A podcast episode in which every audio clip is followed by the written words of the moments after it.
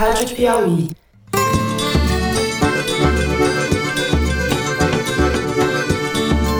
Olá, sejam muito bem-vindos ao Foro de Teresina, o podcast de política da revista Piauí. O governador do estado do Acre é o décimo governador que nos procura esses últimos dias para formalizar a solicitação para a vacina, a vacina contra a Covid-19. Hoje, no episódio de número 130. O programa de hoje é o penúltimo do ano, pois é, ouvintes. O diretor liberou a gente para tirar umas férias. Vejam só como o mundo está louco. Enquanto isso não acontece, eu, Fernando de Barros e Silva, tenho o prazer de conversar com os meus companheiros de sempre. Malu Gaspar, no Estúdio Rastro do Rio de Janeiro. Fala, Malu. Oi, gente. Está conversando com os partidos de esquerda, conversando com os deputados individualmente. Agora a gente precisa fechar o nome do candidato, né? Os partidos precisam fechar isso para que fique mais fácil essa articulação. E José Roberto de Toledo, aqui em São Paulo, perto de mim. Opa, Toledo. Opa, Fernando. Aumentou muitos produtos da cesta básica, diesel, álcool. Agora o problema, quando o cara vai no mercado, vai na mão, vê o combustível tá alto, o arroz tá alto, ele lembra de mim, não lembra do governador de São Paulo.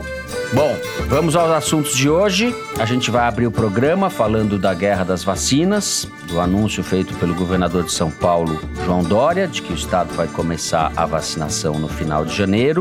Vamos discutir se isso é mesmo viável e como o governo Bolsonaro reagiu a isso. Em seguida, vamos falar de outra guerra, a guerra pelas presidências da Câmara e do Senado, eleição que será em fevereiro, e como a decisão do STF de proibir a reeleição de Rodrigo Maia e Davi Alcolumbre embaralhou a disputa que está em curso no Congresso. De quebra, falamos também o que a demissão do ministro do Turismo, Marcelo Álvaro Antônio, tem a ver com isso daí. Temos um sanfoneiro agora no Ministério do Turismo. Por fim, no último bloco, a gente vai falar de economia, do caminho repleto de pedras que tudo indica o governo Bolsonaro vai ter pela frente em 2021. É isso, vem com a gente.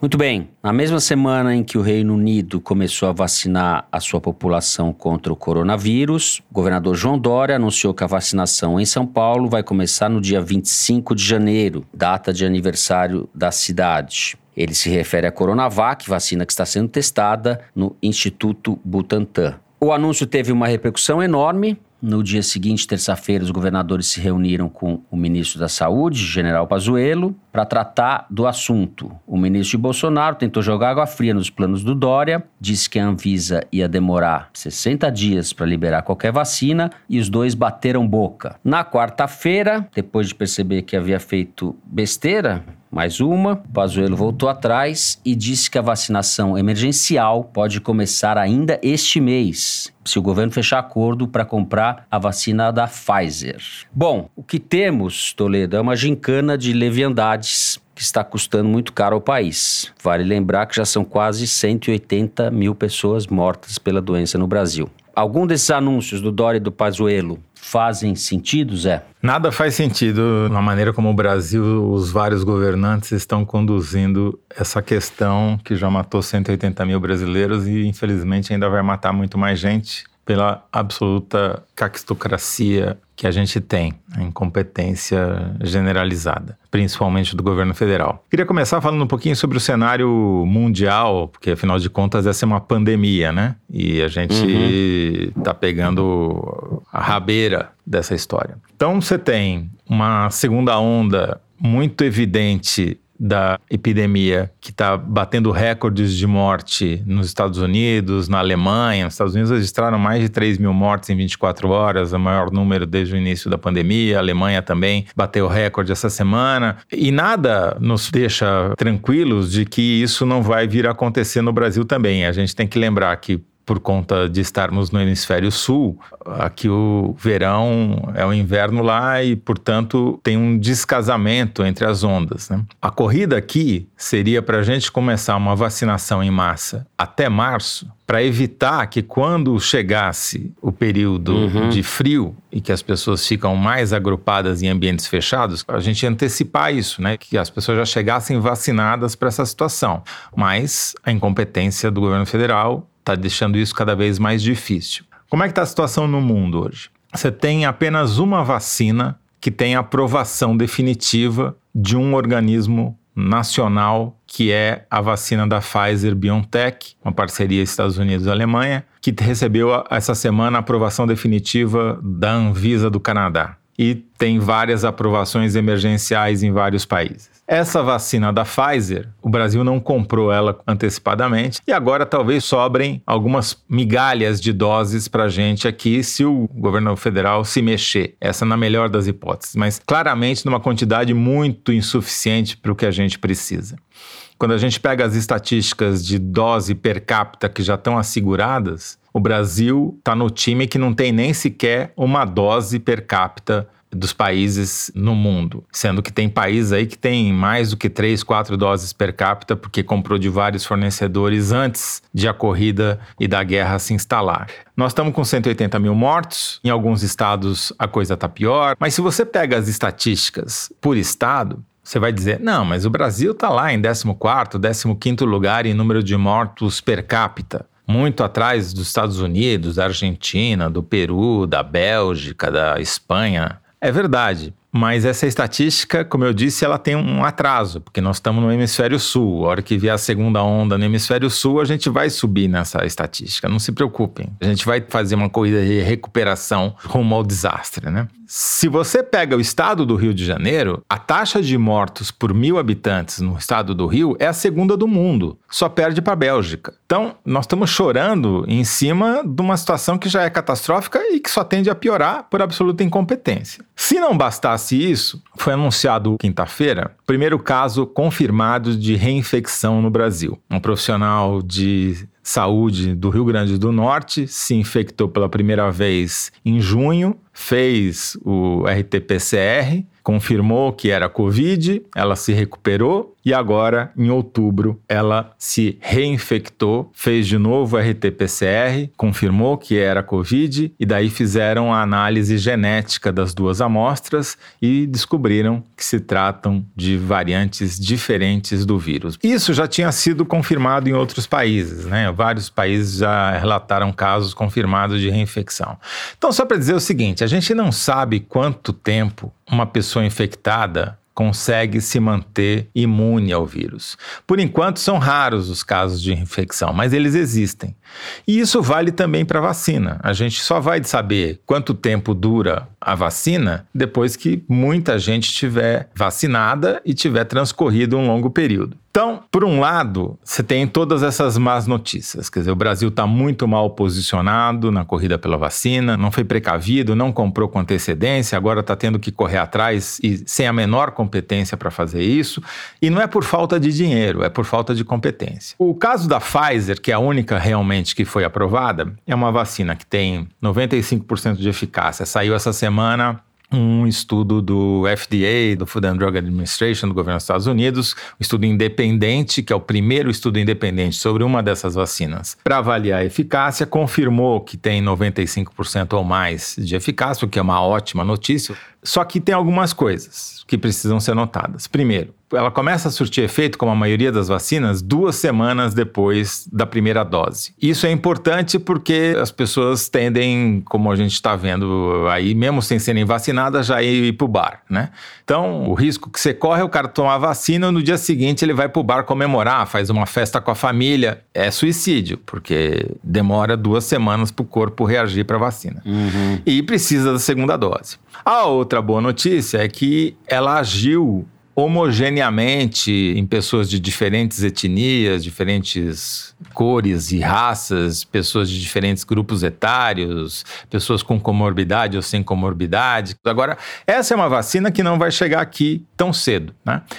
O que, que vai chegar aqui? Vai chegar primeiro a Coronavac, como você disse aí na abertura, foi anunciado pelo governo de São Paulo uhum. a partir do dia 25 de janeiro, aniversário da cidade de São Paulo, essa babaquice toda aí do paulistanismo, que vamos começar a vacinação aqui para pessoas mais idosas, pessoas da área de saúde. Pois bem, essa vacina, ela não divulgou dados até agora que possam ser examinados independentemente para saber qual é a eficácia que ela tem. A gente não sabe se ela tem uma eficácia de 50, 60, 90 ou 100%. Mais provável é que seja mais baixa do que essa da Pfizer. Ela tem uma aprovação provisória de uso em um país e ainda não apresentou os dados aqui para a Anvisa. Agora, os nossos queridos bolsonaristas viraram todos cientistas. Levantamento da Arquimedes nas mídias sociais mostram primeiro uma coisa, que o Bolsonaro está perdendo de 80 a 20 nessa guerra virtual sobre a vacina. Mais significativo que isso, entretanto, é que os 20% são fruto de uma mobilização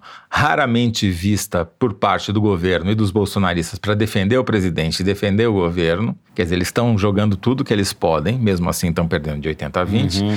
Só que o efeito desses 20 é que eles estão absolutamente embolhados, eles estão isolados estão conversando entre si, eles não têm conexão com os 80%. É um processo de embolhamento, ou seja, não serve para nada. É que nem ceradeira, né? Que nem o, o ponto esquerda do Brasil na Copa de 94. Ficava ali rodando sobre si mesmo, não o chegava zinho. a lugar nenhum. Exatamente, o zinho. O zinho. Então, se o Dória vai ganhar ou não, é cedo para dizer. E toda essa é a briga dos bolsonaristas, que agora todos são cientistas defendendo a ciência. Imagina, você vai tomar vacina sem comprovação, sem esperar um parecer da Anvisa, como se eles não Piada. tivessem feito exatamente isso com a cloroquina, né? E os memes, que são a maior parte das manifestações nas redes sobre isso, são muito engraçados, né? Então, o cara dizendo: Minha filha, você acredita em homem e não vai acreditar na vacina? Esse é o mais popular hoje em dia.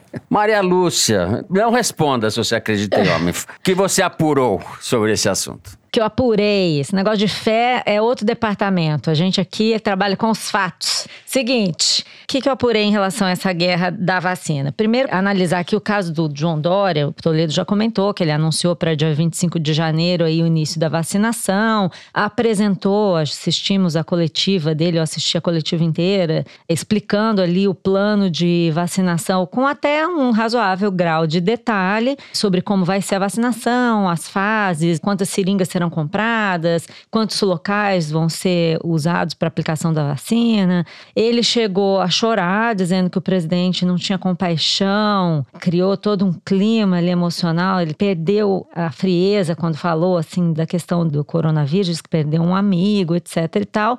Mas é como o Toledo está colocando. Não existe ainda autorização da Anvisa. E não adianta falar que vai vacinar dia 25 de janeiro sem ter o ok da Anvisa. Mesmo com essa lei que estabelece que você pode acelerar a aprovação de uma vacina para uso no Brasil, desde que ela tenha sido já aprovada em outras agências regulatórias, como a americana, a europeia, no Japão ou na China. Por que, que eu estou falando que não adianta? Porque ainda não foi apresentada o pedido de registro ou de autorização emergencial para uso da Coronavac no Brasil. Quando você questiona o Butantan, o governo de São Paulo, o Dimas Covas até falou isso numa entrevista. Ele disse que vai apresentar os dados até dia 15 de dezembro. Ocorre que essa lei ela estabelece um prazo de 72 horas para que seja respondido, mas é preciso que você apresente o pedido. Então, se você até dia 15 de dezembro apresentar um pedido completo, pode ser que se consiga uma autorização até o final do ano. Se não, acho complicado. Então, o que teria sido mais prudente do ponto de vista técnico? Apresentar o plano, achei boa iniciativa, até porque o governo federal não tem um plano, mas não dá uma data, né? A questão da data foi colocada justamente para botar pressão no governo federal,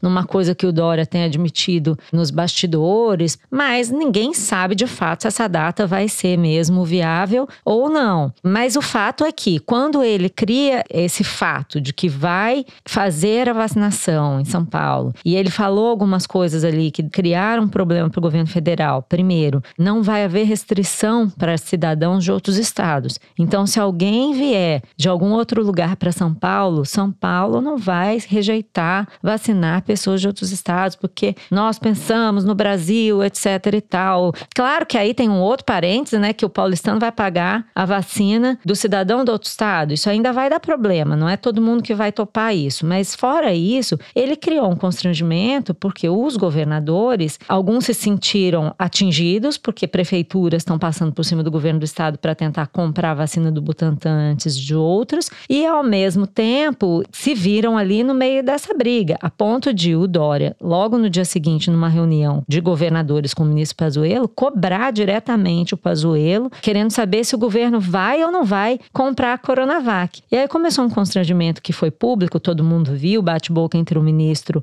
e o governador, mas também um constrangimento interno. Por quê? Se vocês forem reparar, na semana passada, o Pazuello fez uma audiência com a Câmara de Deputados e falou que a vacinação começaria lá para março e falou que não tinha fechado com nenhuma outra fabricante, incluindo a Pfizer, porque as propostas eram pífias. E ele simplesmente ignorou a Coronavac, ele não mencionou a Coronavac. E aí, quando o Dória faz essa coletiva e tem toda essa movimentação entre governadores, o Bolsonaro chama o Pazuello e manda ele achar um jeito de vacinar as pessoas antes do Dória. Quer dizer, aí ele chama a CNN diz que tem um plano de vacinação, fala que vai comprar a vacina da Pfizer e vacinar em dezembro ou até dezembro, mas em janeiro tá tudo certo, basta chegar, não sei o que lá, e não combinou com ninguém. Ele não combinou nem com a Pfizer, que passou essa informação nos bastidores para os jornalistas que não estava sabendo de nada, que também ainda não terminou seu processo na Anvisa,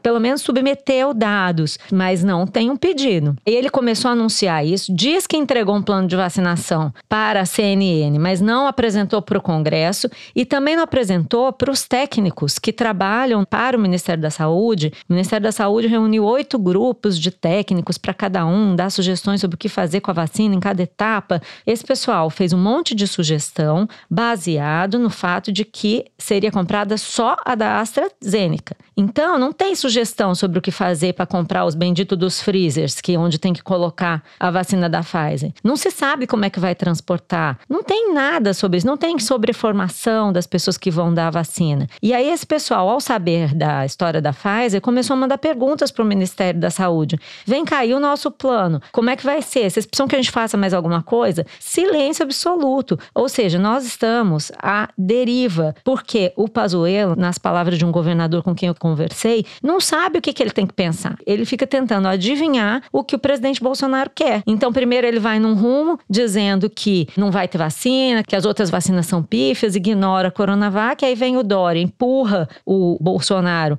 na direção de arrumar uma solução, aí o Bolsonaro manda ele arrumar uma vacina da Pfizer que ninguém tá sabendo, ou seja, é assim, não adianta você dizer que é especialista em logística se você não sabe nem o que, que você vai entregar. As políticas públicas estão sendo totalmente a reboque de conveniências políticas e da incompetência. A incompetência se escancara cada vez mais, né? E a leviandade de todos, João Dória inclusive, porque está fazendo essa. Eu não vi a coletiva inteira como você, não vi que ele tinha chorado, mas está politizando de uma maneira patética também, né? Mas você sabe o que é mais triste com isso? Eles estão demolindo a credibilidade de uma das poucas coisas que o Brasil faz bem, faz com excelência, que é plano Sim, de vacinação em massa. Mais um capítulo da destruição institucional. Assim, quem começou isso lá na frente? Eu sempre me lembro desse dia em que o Pazuello anunciou que compraria a vacina do Butantan, disse que era a vacina do Brasil e ficou tudo bem. Pensei, pô, o Bolsonaro, do ponto de vista político, fez uma jogada inteligente, porque ele tomou para si a vacina que vai chegar. Aí, de repente, ele resolve que não quer a vacina, porque a vacina é da China, e começa aquela loucura, aquele delírio. E ele abriu espaço para o Dória fazer o que ele está fazendo. Né? Do ponto de vista estratégico, ele cometeu um erro. Ele está tentando reverter, dar a volta, arrumar uma vacina qualquer, obrigando o Pazuello a pagar mais um mico, né? A diferença é que ele não é médico e ele não se sente obrigado a obedecer a um determinado código de ética, que foi o que aconteceu com o Mandetta e Nelson Tais. Chegou uma hora que os caras falaram, não, até aí eu não vou, daí para frente eu não vou. O Pazuello não tem esse limite, ele não, passa ele não tem espinha, né, vexame. né, Malu? É um general que é uma desonra para farda, né? Porque ele é incapaz de mostrar qualquer tipo de honradez, né? Qualquer tipo de capacidade de se contrapor a uma ordem que ele sabe que vai causar mortes. Onde isso coloca a gente? Numa situação de judicialização, em que sexta-feira o STF vai começar a decidir o que, que deve ser feito. Os estados, o Maranhão já entrou com uma ação no Supremo, outros estados farão a mesma coisa para obrigar o governo federal a comprar vacina. Existe uma situação de aflição, de desespero entre os governadores, porque com essa demora não tem vacina disponível para entregar. A Coronavac, segundo eles dizem no Butantan, teria, via Sinovac, teria como vir doses para o Brasil. Mas também você tem que comprar para dar tempo de chegar, para entregar. Então tá todo mundo muito apavorado, porque a verdade é o seguinte: apesar de toda a campanha de destruição da credibilidade das vacinas em si, eu que fico nos grupos aqui, eu tô sempre vendo isso, eles estão se empenhando nos últimos dias muito em dizer que a vacina provoca efeito colateral, que é ruim, que a China, enfim, todos esses problemas. Mas a verdade é que as pessoas querem tomar a vacina. Ou vocês acham que tendo uma vacina, São Paulo vacinando as pessoas, alguém vai falar assim: ai, que bom que eu não tô vacinando? Não existe isso. É óbvio. É óbvio. Ah, já estão comprando. Os governos do Acre e do Maranhão já vão comprar de São Paulo. A Bahia também vai comprar. Já começaram a comprar seringa, já estão se mexendo, porque esse é o crime maior. Você precisa ter coordenação, você precisa ter uma ação conjunta, todo mundo precisa marchar na mesma direção. E esses imbecis ficam provocando quizumba de propósito Sim. internamente. É como se são a quinta coluna numa guerra, são os caras que trabalham para o adversário. No caso, o inimigo é o vírus, os caras trabalham a favor do vírus. E o fato é que a gente não tem nenhuma indicativo de que vai melhorar, né? A menos que ele baixe a cabeça e ceda para o Coronavac pelo menos por enquanto. E se o Coronavac também não tiver nenhum problema, né? Porque vamos combinar. Eles estão na fase 3, eles estão dizendo que vão apresentar os estudos clínicos no dia 15, mas com a AstraZeneca aconteceu uma coisa parecida. Na hora que foram compilar os resultados, descobriram lá aquele grupo de pessoas que tomou vacina da meia dose e isso voltou tudo para trás, né? Atrasou toda a compilação de resultados. Então, enquanto você não apresenta o pedido, também não é certo que dia 15 de dezembro eles vão conseguir. E eu acho que aí sim o Bolsonaro comprou para ele um problema, que eu espero que ele seja julgado por isso, porque realmente não tem responsabilidade maior do que colocar em risco a saúde de tanta gente, podendo resolver o problema. Mas eu acho que aí sim ele vai ter um problema para ao longo de 2021, porque essa questão vai se estender ao longo de todo o ano. Quando chegar em 2022, vai ser impossível esquecer a negligência do Bolsonaro com a questão das vacinas. Né? Negligência é eufemismo quase, mas você tem toda a razão. Bom, muito bem. Com isso a gente termina o primeiro bloco do programa programa. Na sequência, nós vamos falar da disputa pelas presidências da Câmara e do Senado e do que isso tem a ver com a manutenção do apoio político a Bolsonaro nesse cenário triste em que o país está mergulhado. A gente já volta. Este segmento foi apresentado pela MUBI, uma plataforma de streaming de curadoria onde você descobre, assiste e avalia filmes, de clássicos cultos a obras-primas premiadas. É o seu festival de cinema online. Na MUBI, todo dia estreia um filme, e eles são escolhidos por nossos curadores e não por um algoritmo. Assim, você investe mais tempo descobrindo filmes incríveis do que buscando o que assistir. Assista online ou faça download para aproveitar o melhor do cinema quando quiser. Experimente 30 dias de MUBI grátis. Visite mubi.com barra foro. Muito bem. No último domingo, os ministros do Supremo Tribunal Federal decidiram por seis votos a cinco barrar a possibilidade de reeleição para os cargos de presidente da Câmara e do Senado. O STF confirmou o que está escrito na Constituição. Não obstante, a expectativa que se tinha era de que o Supremo pudesse chancelar uma gambiarra para permitir essa reeleição. O fato de o placar ter sido bastante apertado mostra um pouco o clima em que o país está vivendo. Mas temos aí duas consequências claras do episódio. A primeira, que o racha do Supremo ficou ainda mais evidente do que já era. A segunda consequência, que com Davi Alcolumbre e Rodrigo Maia fora da disputa, o jogo fica mais imprevisível. Na Câmara, que é, digamos assim, o foco central das preocupações do governo Bolsonaro, porque o presidente da Câmara tem muitos poderes, inclusive o de admitir ou engavetar a abertura de processo de impeachment. Na Câmara, o Arthur Lira, que é do PP, Pato Pato, larga na frente como candidato do governo. E o Rodrigo Maia está tendo um pouco que juntar os cacos aí para fazer a toque de caixa, algo que já deveria ter sido articulado antes. Malu, ainda tem a demissão do ministro do Turismo que tem a ver com tudo isso, mas vamos ficar um pouco no Supremo e no Congresso. Rodrigo Maia perdeu tempo demais acreditando que ia ganhar no Supremo? Pois é, tudo indica que sim, porque até eu comentei aqui com vocês na semana passada que já tinha um acordo ali do Gilmar Mendes com o grupo do Rodrigo Maia e o Gilmar tinha muita certeza de que tinha votos suficientes para aprovar a reeleição no Senado na Câmara e nesses votos aí estavam contabilizados o Fux, Luiz Fux, presidente do tribunal, e o ministro Barroso, Luiz Roberto Barroso, que na cabeça do Gilmar, nas contas do Gilmar, estavam convencidos da possibilidade da reeleição. Mas, na hora da votação, tanto Fux quanto Barroso vieram com uma posição contrária, que deixou o pessoal do Gilmar com a brocha na mão, por assim dizer. Mesmo depois, ninguém sabia muito bem explicar o que tinha acontecido, porque nem Fux nem Barroso costumam jogar junto com o Bolsonaro. Não são figuras alinhadas ao Bolsonaro. A explicação que eu mais ouvi nessa semana para essa mudança de posição tem a ver com um jogo de forças interno na corte, porque porque concluiu-se ali que o Gilmar estava muito poderoso, ganhando muito espaço. E a outra coisa foi a repercussão que começou a ter, principalmente na sexta-feira, na opinião pública, em torno da possibilidade de reeleição. Houve uma mobilização razoável de pessoas falando que era um golpe. Então muita gente falou: ah, vitória do Bolsonaro. Sim, no final do dia foi uma vitória do Bolsonaro, mas não necessariamente por obra e arte do próprio Bolsonaro. Ele foi beneficiário aí dessa questão mais conjuntural. Agora, deu sim um impulso muito importante para a candidatura do Arthur Lira, porque ainda apesar da insatisfação que havia com o Rodrigo Maia, se ele pudesse ser candidato, ele conseguiria reaglutinar todo mundo ali em volta dele, mas como ele não criou alternativa de sucessor nesses meses em que durou essa indefinição, os partidos que estavam em torno dele começaram a se movimentar. Aquela história, o cafezinho começa a ficar frio, o café dele começou a esfriar naquele mesmo momento, ele perdeu força para indicar o sucessor. E aí o Arthur Lira entrou rasgando, prometendo o que sempre se promete nessas disputas da Câmara, que são cargos na mesa, liberação de emendas parlamentares, participação em comissão, em CPI. E o que o Lira fez foi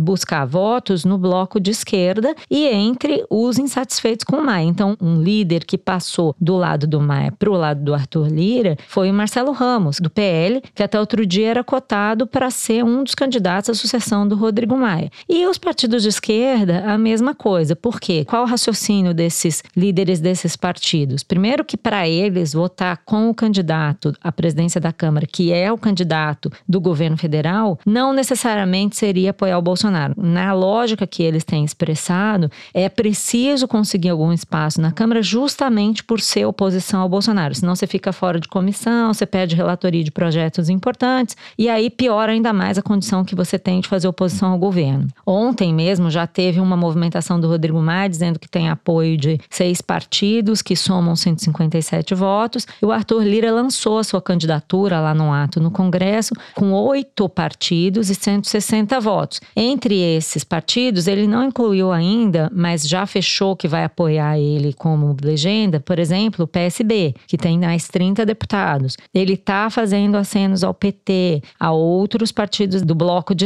esquerda. Então, a impressão que se tem em Brasília hoje é realmente de que o Arthur Lira vai passar como um rolo compressor. Agora, ainda não está muito claro como é que isso vai se dar, porque tem dois meses para a disputa da Câmara acontecer e ainda é preciso fechar todas essas articulações. Né? O Rodrigo Maia ele está enfraquecido, mas não está morto. Porém, pelo que a gente está vendo, e aí a gente pode entrar no caso da demissão do Marcelo Álvaro, o governo vai jogar pesadíssimo em favor do Lira, porque o Bolsonaro entendeu, com todas as dificuldades que ele passou tendo o Rodrigo Maia no comando da Câmara, que ele precisa de alguém atuando ali em consonância com ele, senão ele vai até passar perrengue nos próximos dois anos. O governo já não tem projeto. Quando arruma um projeto, ele não consegue aprovar. Então, realmente, é uma situação bem delicada. E aí é que entra o Marcelo Álvaro, porque já vinha acontecendo no governo uma articulação para fazer uma mini reforma ministerial ministerial com vistas a acomodar esses partidos que vão apoiar o líder, Arthur Lira, o líder do PP, à presidência da Câmara. Então, por exemplo, o que vinha sendo discutido e continua sendo discutido com a saída do Marcelo Álvaro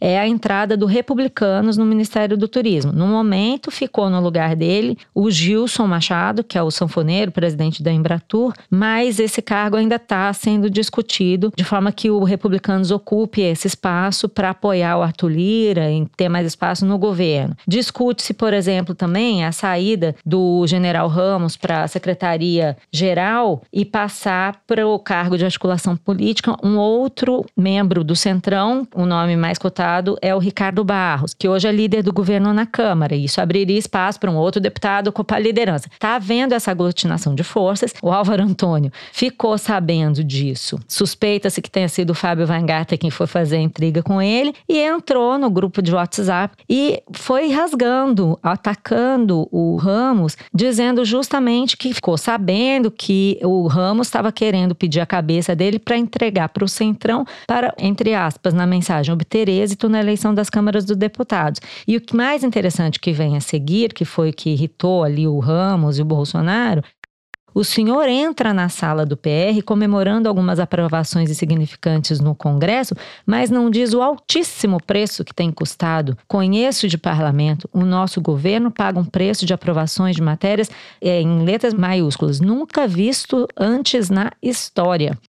Isso aí vazou, todo mundo ficou sabendo e o Bolsonaro não gostou nada de ver isso exposto no WhatsApp vindo de um ministro que até outro dia era o ministro da cozinha do presidente, né? Atacado, denunciado por corrupção, falsidade ideológica, comandar uma chapa de laranjas em Minas Gerais, mas não é por isso que ele tá caindo. Aí que ele ainda tentou pedir perdão, conseguir a mensagem que ele mandou no mesmo grupo de Zap para o Ramos se desculpando, dizendo entre aspas aspas, tomei uma iniciativa adequada após ouvir algumas conversas. Como disse o próprio ministro Ramos há pouco, sem H, e pessoalmente comigo, que a forma mais adequada seria procurá-lo e relatar o ocorrido. Ministro Ramos, eu sei que o senhor é um homem honrado, me perdoe pelo ato injusto, impensado da minha parte, um abraço fraterno. Fizeram reunião na Casa Civil, Bolsonaro chamou todo mundo lá, botou o Álvaro Antônio para ajoelhar no milho para ver se faziam as pazes e o Ramos deixou o Álvaro Antônio fazer, saindo sozinho e ele realmente dançou.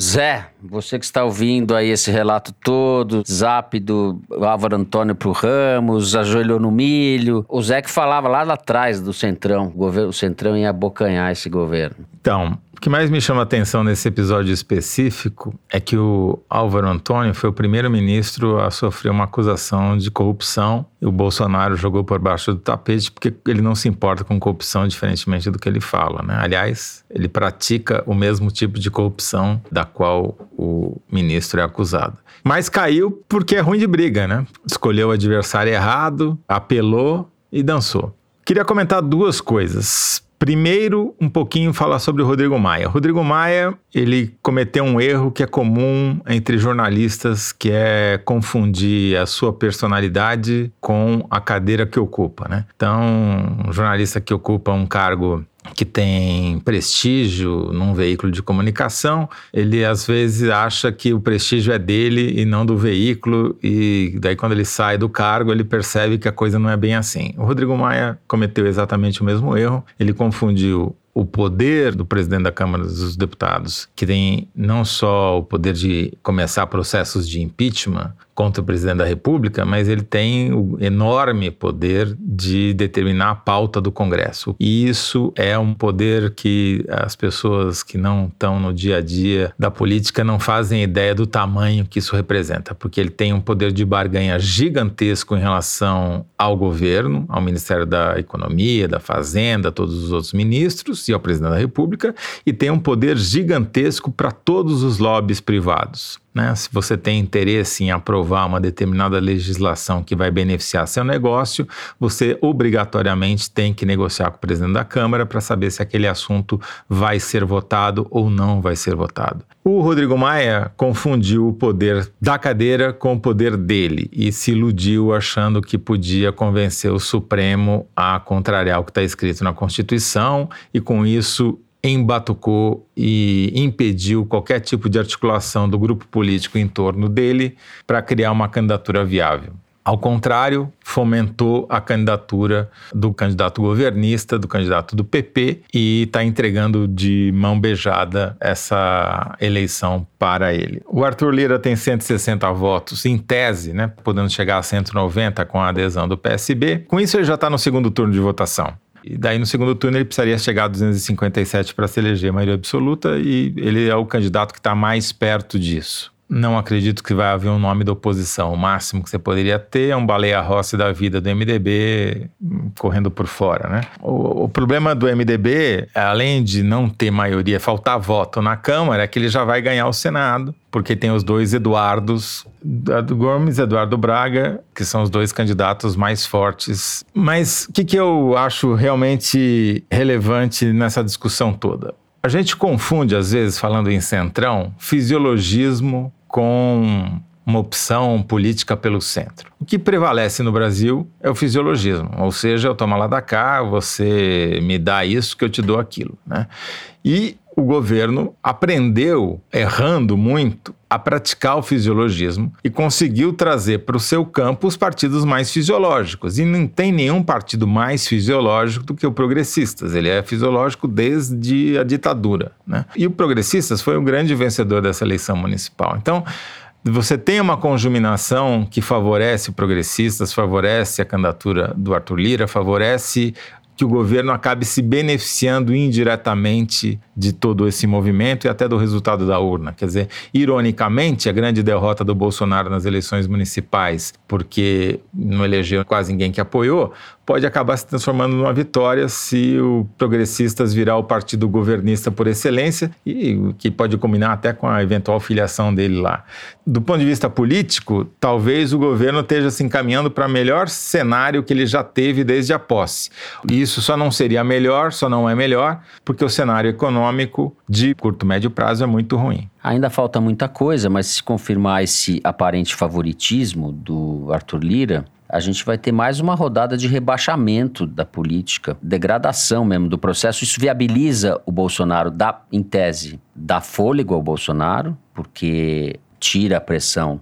No primeiro momento, eu acho que tira bastante a pressão de risco de impeachment e favorece as pautas dele, dá um colchão para o Bolsonaro ali na fisiologia do centrão e a gente vai ter uma política mais degradada ainda, né? Do que porque bem ou mal o Rodrigo Maia realmente assumiu um papel importante em alguns momentos. Sim, ele se contrapôs ao Bolsonaro. Nós vamos ter saudade do Rodrigo Maia se o Arthur Lira ganhar a eleição, não tenha dúvida disso. Vai ser barra pesada esse negócio. A gente tem uma aliança aí do, do Centrão com os militares, né? Isso que é uma coisa quem, quem articulou esse negócio todo quando o Bolsonaro ficou pelado, quando descobriram lá o, o recanto de Atibaia, e o Bolsonaro ficou, não tinha para onde pelado. correr, teve que correr pro Centrão. É, ficou pelado, politicamente pelado. Foram os militares, esses generais que estão ajudando o Bolsonaro a sobreviver.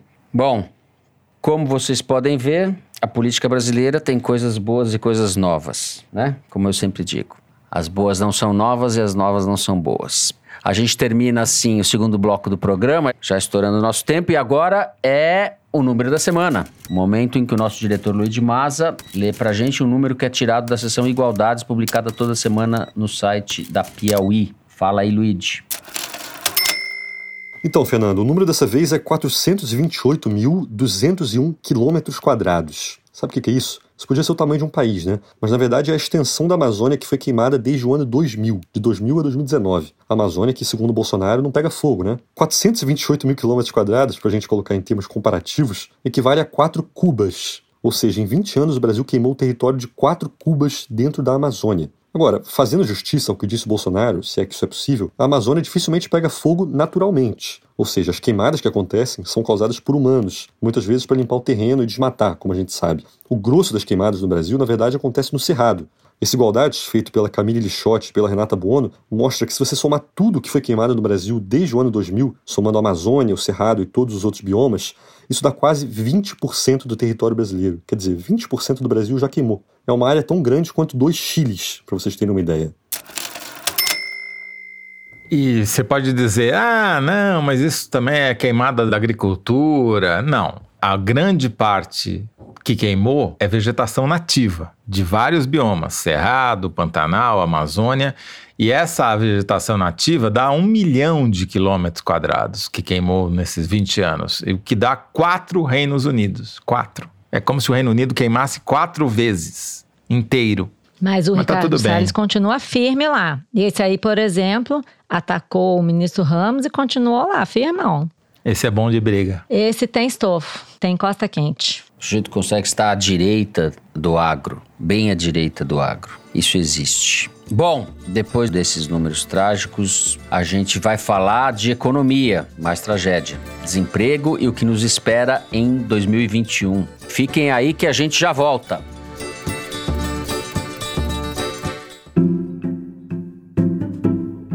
Imagine receber na sua casa os livros mais aguardados antes deles chegarem às livrarias. Assim funciona o Intrínsecos, o clube do livro da editora Intrínseca. Todo mês você recebe um livro inédito surpresa com uma revista literária exclusiva. O clube que publicou em primeira mão o novo livro de Helena Ferrante traz agora em janeiro o aguardado lançamento de uma autora premiada que explora a hipocrisia e o declínio do sonho americano. Quer saber quem é? Acesse intrínsecos.com.br e descubra um bom livro todo mês.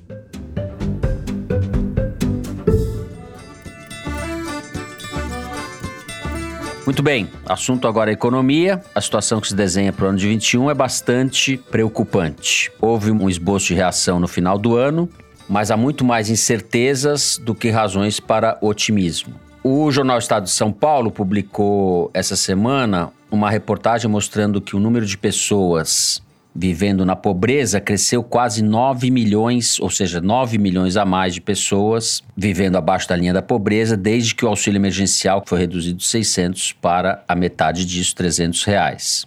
A partir de janeiro, esses 300 reais deixam de existir. O governo está vendo uma maneira justamente de estender sobre outro nome, sobre outra rubrica, esse dinheiro, porque sem isso, realmente, a situação pode ficar explosiva. Há, além disso, uma alta no valor dos preços dos alimentos, não é, Zé? A maior alta desde 2002. E o conjunto da obra é uma combinação bastante explosiva, sem muita perspectiva. Estou sendo muito pessimista, Zé? Não, o cenário é esse, né? O que a gente vem falando já há várias semanas ou meses essa altura sobre a tempestade perfeita que o Bolsonaro montou para si mesmo. Começamos a ouvir os trovões, né? E os raios devem chegar entre janeiro e fevereiro. A situação só não é pior graças ao auxílio emergencial, só que esse auxílio já foi prorrogado várias vezes e agora o governo conseguiu um estratagema para que ele seja pago ao longo de janeiro. Mas a partir de 1 de fevereiro, se o governo não conseguir aprovar nada, esse auxílio acaba e aí a popularidade do Bolsonaro vai certamente sentir ainda mais. Ele se segura hoje nas pessoas de menor renda e menor escolaridade, justamente aquelas que recebem auxílio emergencial. Mais do que isso, o Brasil vai ter dificuldades para retomar o crescimento, como parece que vai acontecer no resto do mundo, por sua própria incompetência. Porque se você não consegue vacinar a população em massa, você vai ter um descasamento. Enquanto o mundo desenvolvido, o hemisfério norte, vai conseguir retomar a economia graças a essa vacinação, aqui nós vamos ficar patinando porque as pessoas vão continuar tendo que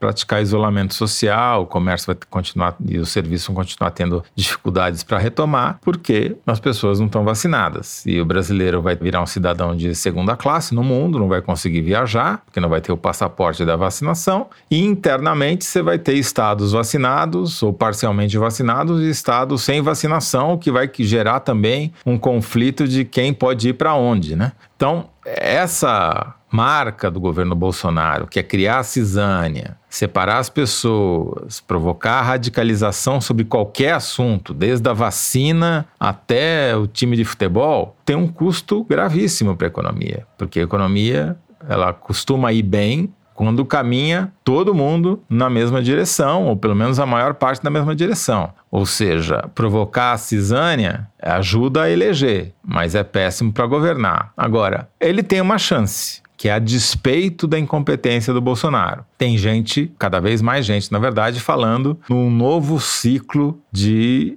liquidez no mundo, de desvalorização do dólar e retomada do boom das commodities. O boom das commodities, que aconteceu entre 2003 e 2010, foi responsável em grande parte pela popularidade do Lula, né? que desembocou na eleição da Dilma e tudo que a gente já conhece. Claro que o governo Lula soube aproveitar isso, fazendo políticas de distribuição de renda e consolidando a sua popularidade usando essa onda internacional. E o Bolsonaro, até agora, não mostrou nenhuma capacidade para fazer isso. Porém, se essa circunstância externa vier a mudar, talvez ele tenha alguma chance. Maria Lúcia Gaspar, quais são as suas previsões para a economia você está mais pessimista em relação a. Não, eu acho que está meio indefinido, mas realmente o Bolsonaro toma um fôlego com a possibilidade do Arthur Lira ser eleito. No momento entre agora e fevereiro, a gente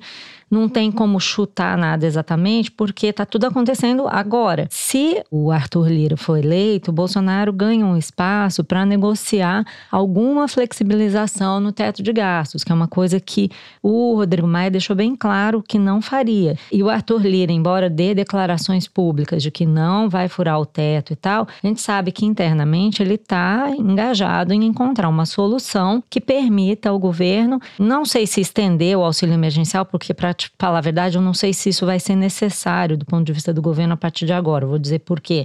Mas também para criar a possibilidade do governo investir no que o Rogério Marinho, que é um aliado próximo do Arthur Lira, tem defendido, que é a tese de que você tem que trocar a fonte de renda das pessoas, principalmente nos grotões. Então, sai o auxílio emergencial, entraria emprego em obra de infraestrutura, crescimento regional, que é a pasta dele. Então, normal ele está defendendo isso isso, mas sendo o Arthur Lira um aliado dele, é possível que abra-se um espaço para que se aprove no Congresso algum respiro nessa direção. Então, eu acho que isso dá para o Bolsonaro um pouco de respiro. É claro que a capacidade do Bolsonaro de cometer erros e de estragar sua própria popularidade é imensa, né? Não diminuo esse problema da vacina. Eu acho que mais do que economia, a vacina vai ser muito importante. A eleição na Câmara tem uma importância muito estratégica, pode pode proporcionar um arranjo populista, Sim, né? E, sem e dúvida. Você quebra a economia, mas você garante ele viável para a reeleição. Exatamente, porque não faz milagre, né, gente? Como o Toledo está dizendo. Agora nós temos um momento de liquidez. Realmente o Brasil reverteu o fluxo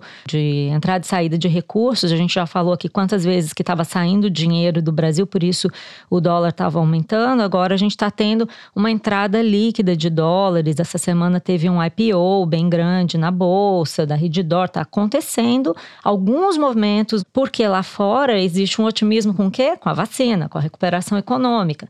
Isso pode, de alguma forma, ajudar. Não quer dizer que o Bolsonaro vai surfar essa onda, mas no momento, nesse intervalo entre o fim da eleição municipal e a eleição da Câmara, pode ser que eles descolem aí uma alternativa. Eu não acredito muito nisso, porque o Bolsonaro tem mostrado, e o Paulo Guedes também, que eles não conseguem produzir nada além das mesmas soluções de sempre. Eu falei essa semana com um aliado do Bolsonaro que disse que o Bolsonaro não aguenta mais ouvir o Paulo Guedes propor CPMF, CPMF, CPMF. Quer dizer, ele já viu que não emplaca, o Bolsonaro não quer CPMF porque considera que é impopular, mas o Paulo Guedes não consegue sair desse discurso de criar CPMF, aí já começou de novo a propor privatizações. Ele está sempre repetindo a mesma coisa e não sai do lugar. Então também não acho que é a panaceia de todos os eleger um aliado na presidência da Câmara. Você tem que ter o que aprovar. Mas é como diz o Toledo: se o Centrão tomar conta do governo, aí você tem uma outra pauta que é uma pauta muito mais pragmática. Lembremos que também nessa época do Lula, o Centrão estava lá, né? O Centrão ocupou cargos no governo da mesma forma e ajudou a tocar a economia ao longo desse governo com esses projetos aí que a gente está vendo o Rogério Marinho querer implementar. Agora, quanto ao auxílio emergencial, eu queria lembrar um estudo que saiu saiu em setembro do Fundo Verde, do Luiz Stolberger, que é um Farai Alimer muito conhecido, que ele mostrava o seguinte: que o auxílio emergencial chegou a ampliar em mais de 74% a renda do trabalho das pessoas que antes não tinham o auxílio. Então, por exemplo, no pico da pandemia, as pessoas perderam muita renda e passaram a trabalhar muito menos. Teve gente que chegou a receber 70% do que recebia antes, às vezes 50%. Teve um baque muito grande na renda dessas pessoas. Mas muita gente que recebe auxílio emergencial também trabalha, é camelô, é manicure, é doméstica, é gente que tem emprego informal, que eram os invisíveis que eles falavam.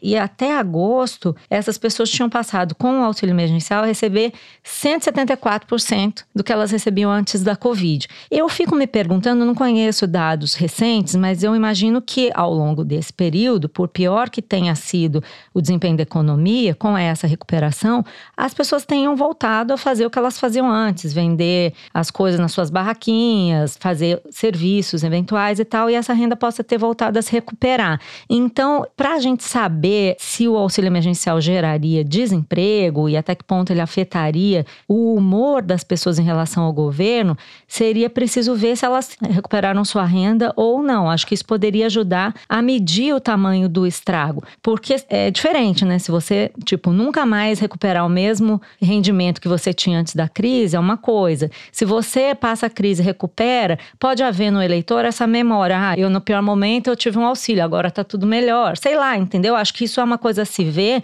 quando você analisa o comportamento do eleitor. Porque se o cara perdeu o auxílio emergencial, mas tiver uma renda, não necessariamente ele vai botar isso na conta do governo, entendeu? É, mas a gente vê os dados do desemprego explodindo, né? Sim, mas é o que eu tô falando, eles são empregos informais, né? Sim, mas o desemprego é das duas coisas. O desemprego pega as pessoas com carteira e sem carteira. Nesse que estão caso, procurando emprego. Sim, e está aumentando porque tem mais gente procurando emprego justamente porque elas não têm mais a renda ou não têm o mesmo nível de renda que tinham no auge do auxílio. Sim, mas o que eu estou dizendo é que eu não sei se dá para a gente ligar a saída do auxílio emergencial à subida do desemprego e em que públicos, porque os dados mostram que muita gente teve um acréscimo na renda e agora vai voltar à renda habitual. O 174% de aumento foi porque eles receberam auxílio emergencial, Sim, receberam mas esse acima do mesmo que eles estudo ganhavam. mostra que chegaram em agosto já com 83% da renda que eles tinham antes. Se eles continuaram recuperando, pode ser que não faça tanta falta.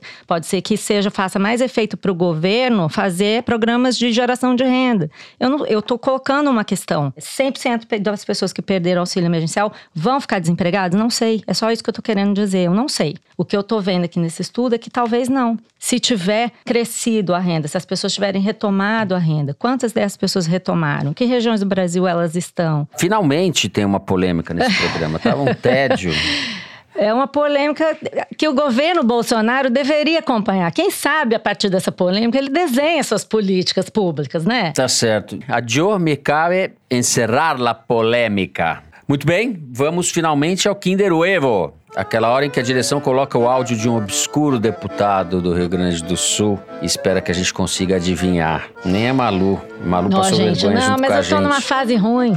Tô mal. Tá numa fase ruim. Tô, Vamos tô lá. com o ouvido destreinado. Solta o adorno aí no Kinder Ovo.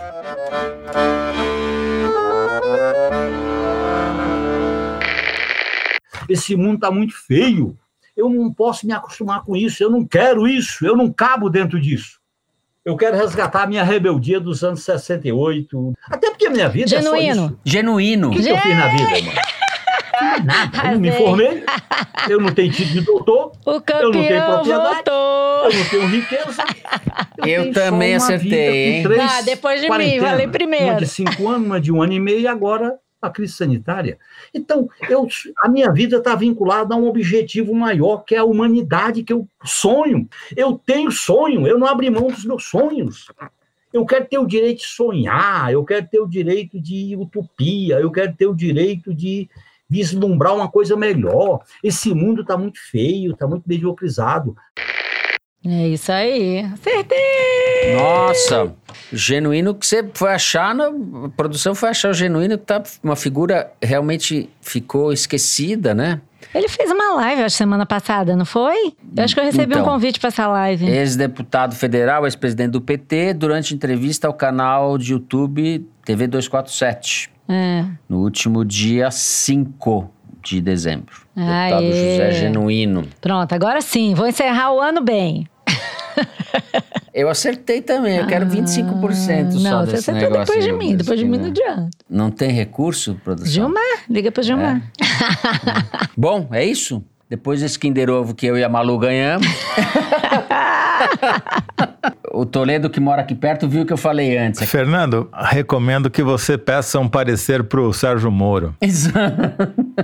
Queria pedir escusas.